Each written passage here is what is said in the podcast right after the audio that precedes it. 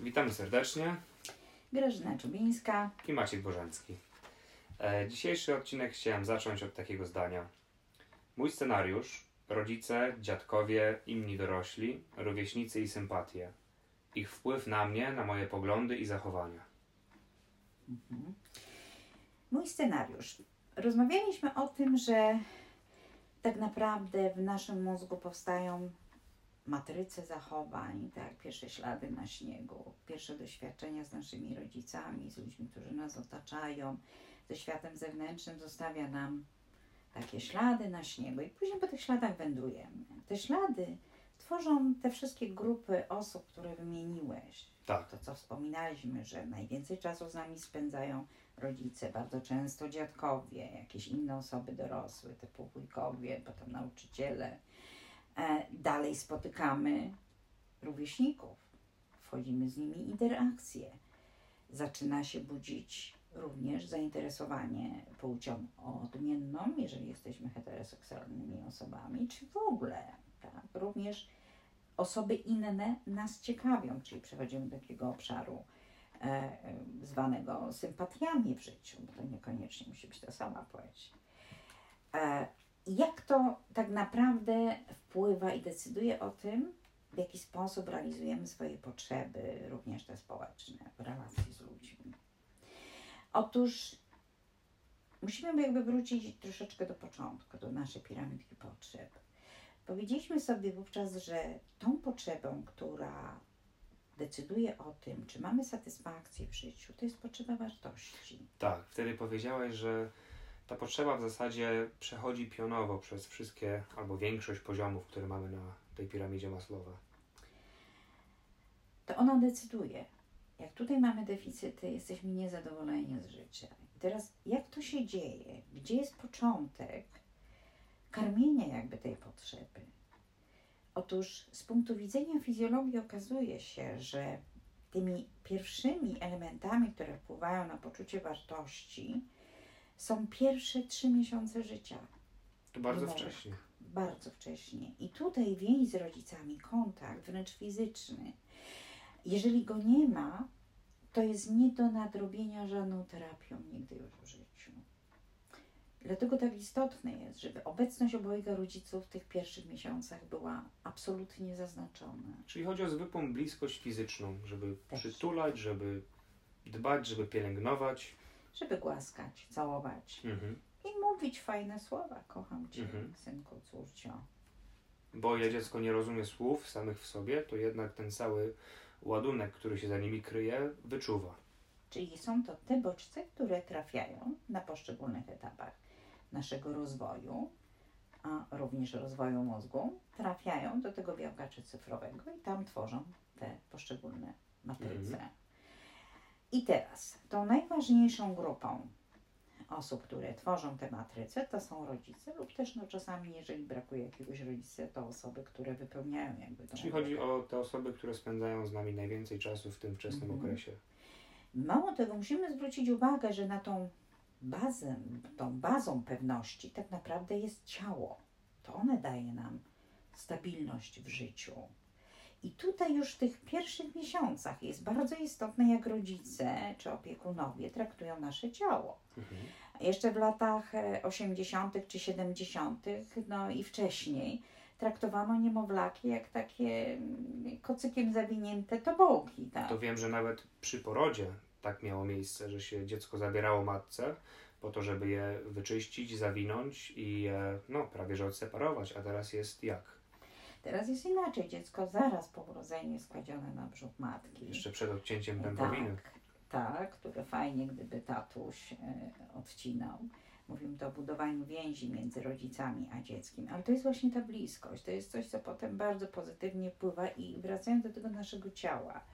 Otóż wtedy, gdy nas tak traktują jak takie tobołki, to my mamy skrępowane ręce i nogi, a chodzi o to, żeby ciało nauczyło się balansowania, czyli dziecko powinno fikać nóżkami i Mhm. rączkami, a jak mu się żywnie podoba, czyli to, co stosujemy już od wielu lat, te luźne e, śpiworki, nieśpiworki, mają bardzo ważne uzasadnienie. Dzieciak uczy się później raczkować, chodzić, to również balansuje tym ciałem. I te dzieci, które nie były krępowane, łatwiej łapią tą równowagę, bo to Mhm. przecież ciało stanowi zawsze naszą bazę, a potem nakładają się te matryce zachowań, które są kodowane poprzez impulsy słowne, bo wszystkimi zmysłami jakby dziecko poznaje otoczenie i oswaja świat dla siebie. My, rodzice, tak naprawdę w tym momencie mamy służyć jako tacy przewodnicy, bo generalnie dzieci rodzimy dla świata, a nie dla siebie. I to też jest taka,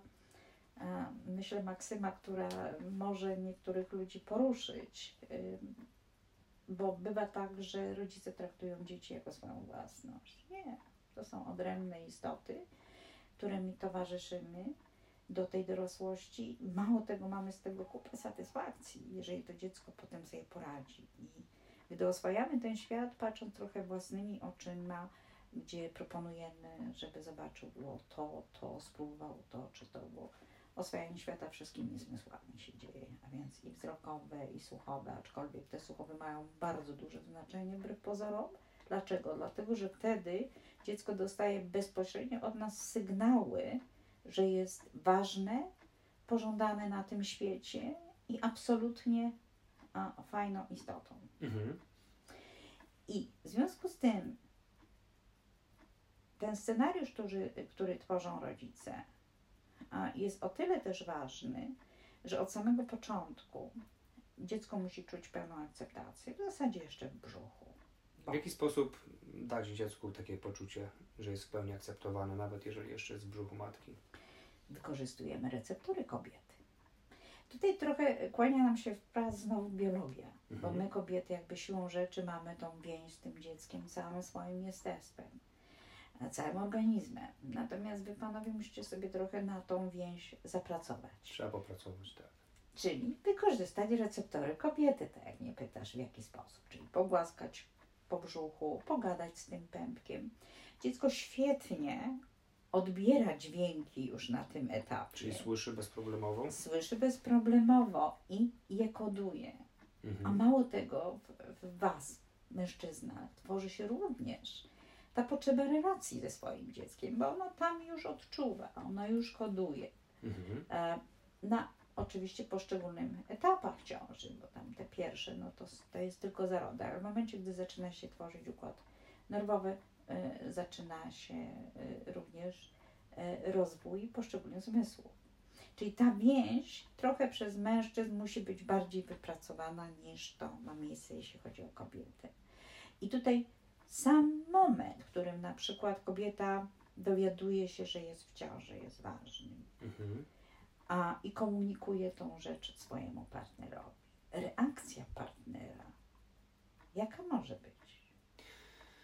Może być, w zasadzie jest dwie przeciwne ekstrema na spektrum. Z jednej strony może być największe szczęście, to może być najlepsza wiadomość w życiu takiego mężczyzny, może być pełna akceptacja, a w drugim skrajnym przypadku, tak jak zresztą chyba o tym rozmawialiśmy, może nastąpić, w skrajnym przypadku może nastąpić odrzucenie.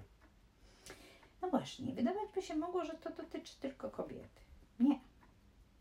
To dziecko jeszcze, ten płód niewykształcony, to dziecko nieurodzone, już ma kodowane zagrożenie poczucia bezpieczeństwa. Jeszcze nieurodzone już nie kochamy. Poprzez to, w jaki sposób kobieta się poczuła w tym pierwszym bardzo ważnym momencie. Dokładnie, Bo dziecko będzie czuło, dokładnie. Wszystkimi bo to jest jeden organizm na chwilę obecną. I to jest strasznie ważne, żebyśmy mieli świadomość, jak przyjmujemy taką wiadomość o tym, że zaistniało to nowe życie. Czy jest to rzeczywiście ciąża chciana? Czy jesteśmy, nawet jeżeli mamy kupę wątpliwości, mamy prawo, tak? Nas zaskakuje. Co innego, jak się przygotowywujemy do, e, do roli ojca i chcemy zajść w ciążę, to troszeczkę ten, ta perspektywa jest inna. Natomiast w sytuacji, gdy to się dzieje em, niechcący, bo nie pomyślałem, czy nie pomyślałam o antykoncepcji, no to w tym momencie może być właśnie taka postawa. I w latach wstecz to większość dzieci się rodziła nie dlatego, że była planowana, tylko tak zwana wpadka. No i to niosło ze sobą takie ryzyko, że mogły być takie postawy, bo to nie znaczy, że ludzie dowiadując się mogą być zaskoczeni, ale mogą akceptować tę ciążę i świetnie, bo wtedy dziecko ma już kodowane te podstawy poczucia bezpieczeństwa. Idźmy dalej. Dziecko, gdy już przychodzi na świat, to również zaczynamy przytulać, głaskać. Czy pamiętasz takie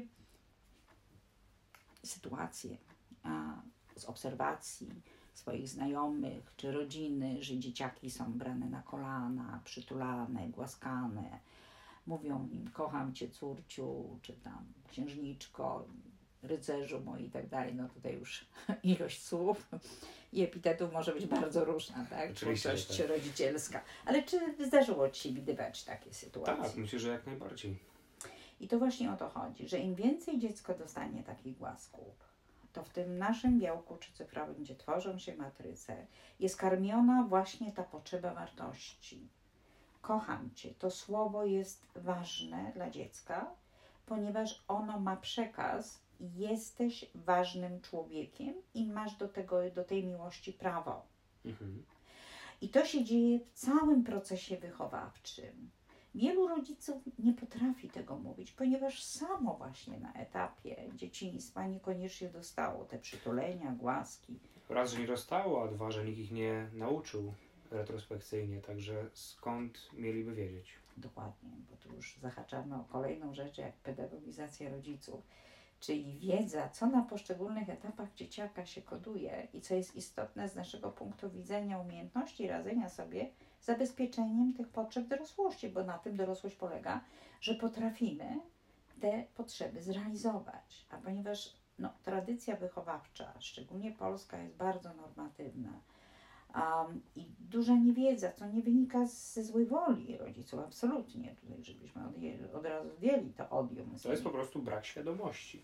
brak Nie ma złych świadomości. intencji w tym, w jaki sposób rodzice postępują na ogół. Dokładnie, brak wiedzy, bo ona budzi świadomość. Idźmy dalej. To dziecko, im więcej dostanie takich głasków i przytulenia na każdym etapie życia, tym czuje się pewniejsze. My często stosujemy jako takie narzędzie wychowawcze karanie dziecka, tak? Mhm. Nie lubię cię, nie będę cię kochać. Mm-mm. Rodzice nie wiedzą, co czynią. No, troszeczkę już świat poszedł do przodu i e, wydaje mi się, że niektórzy zaczęli już od tego odchodzić. Niektórzy, dobrze, że powiedziałeś to, niektórzy byłoby cudownie, gdyby większość młodych rodziców pochyliła się nad tą wiedzą i poczytała trochę o tym, co kodują, co kodują, a najważniejsze rze- rzeczy koduje się do 6-7 roku życia, pamiętajmy. Wtedy ten hipokamp jeszcze nie działa. I wracając do tego naszego dzieciaka, więc te przytulenia, te głaski na każdym etapie, nawet jeżeli dziecku coś nie wyjdzie, nie mamy prawa karać. W ogóle co to znaczy kara? Nie ma czegoś takiego jak kara. To jest wyłącznie niewiedza rodziców. Co mam zrobić, jak wpłynąć na dziecko, żeby ono wykonało coś tak, jak my chcemy. Tylko uwaga, zwróć uwagę, Maćko, że cały nasz proces wychowawczy jest nacechowany. Masz to robić, musisz, karania, e, nagradzania, czyli takim systemem bardzo normatywnego wpływania na drugiego człowieka. Jak to ujmujesz w ten sposób, to bardziej mi teraz do głowy na myśl przychodzi tresura niż wychowanie. Mm, No, moglibyśmy to w cudzysłowie tak nazwać.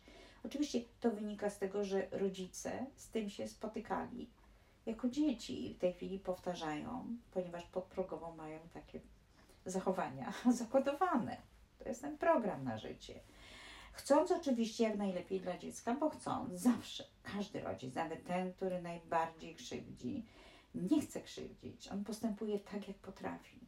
Tak, jak potrafi to, co powiedziałeś, brak świadomości, I wiedzy. tak jak powiedzieliśmy w poprzednim odcinku, w momencie kiedy traci cierpliwość, hormony idą do góry, nie, nie działa w sposób e, racjonalny i reaguje często nawet fizycznie. I podprogowo, bo samo tak miało zakodowane, że jak coś nie zrobiło, to rodzice zaczynali krzyczeć, bo to jest przecież jedno z najczęstszych e, takich elementów wychowawczych, krzyk. I dziecko, nie rozumiejąc o co chodzi, bo na tym poziomie dziecko jeszcze nie rozumie, bo nie ma umiejętności analitycznych, Rodzic oczekuje wykonania perfekcyjnego na przykład lub mniej perfekcyjnego jakiegoś zadania, zapominając o tym, że każdą czynność my musimy rozłożyć w czasie, żeby osiągnąć jakieś tam umiejętności. A prosty przykład. Zdarzało Ci się y, robić błędy ortograficzne w szkole? Myślę, że nawet aż za bardzo. Może nie aż tak. Każdy z nas przez to przechodził. I teraz uwaga, co musieliśmy robić w sytuacji, gdy popełniliśmy błąd?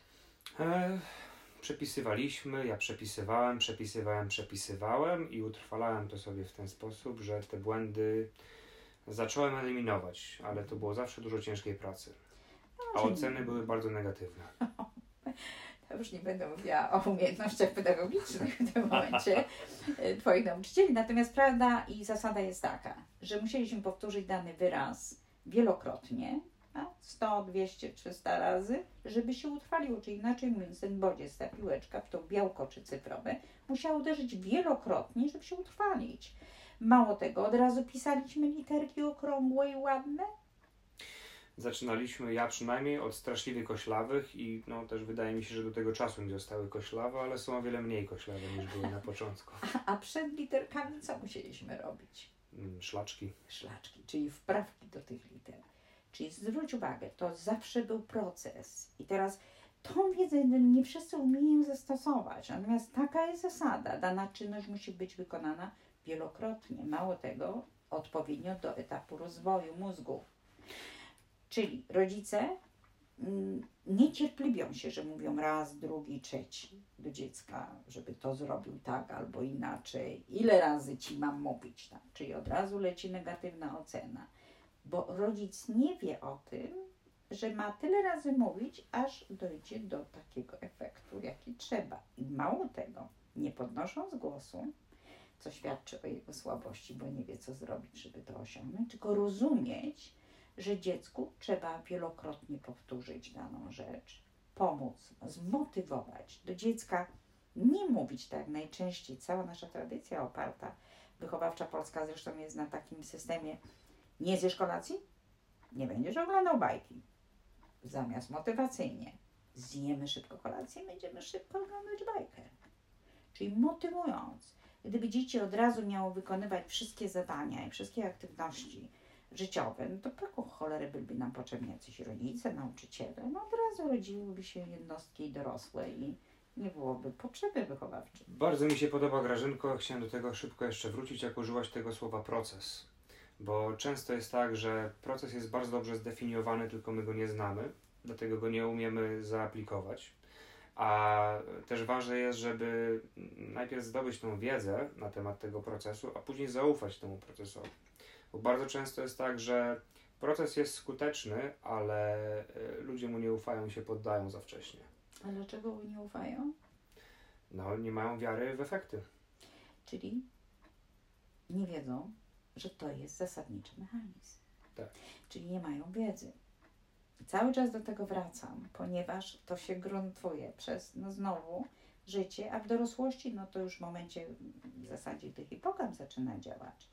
To już na innych poziomach to utrwalanie bodźców następuje, o czym będziemy jeszcze mówić. A, I to może nam w zdecydowany sposób również pomóc w realizowaniu nie tylko trudności, ale również rozwoju osobistego, o czym też będziemy rozmawiać, czyli co zrobić, żeby mi w życiu było jeszcze fajniej, tak? żebym na każdym etapie, niezależnie od wieku, a potrzeby się zmieniają przecież, bo ile mamy mając lat 5, 15, 20, 30, 40, 60, 80, 90, no nie wiem, mówią, że będziemy żyć 120 lat. Może Nie wiem, czy bym chciał żyć 120 lat, ale na pewno bym chciał pokryć te wszystkie okresy w naszym życiu, przez które przechodzimy. I żeby domknąć, tutaj motywacja. Motywacją najlepszą jest akceptacja. Czyli jeżeli my dzieciakowi mówimy, jak jest ważny i fajny, nieważne czemu to wejdzie, ale chwalenie to jest karmienie tej potrzeby najważniejszej, potrzeby wartości człowieka. Nie bójmy się czegoś takiego, co w procesie wychowawczym nam wciśnięto, że e, hodujemy tak zwanego egoistę. Nieprawda. Do egoizmu jeszcze jest bardzo daleko z takiej Otóż pozycji. to.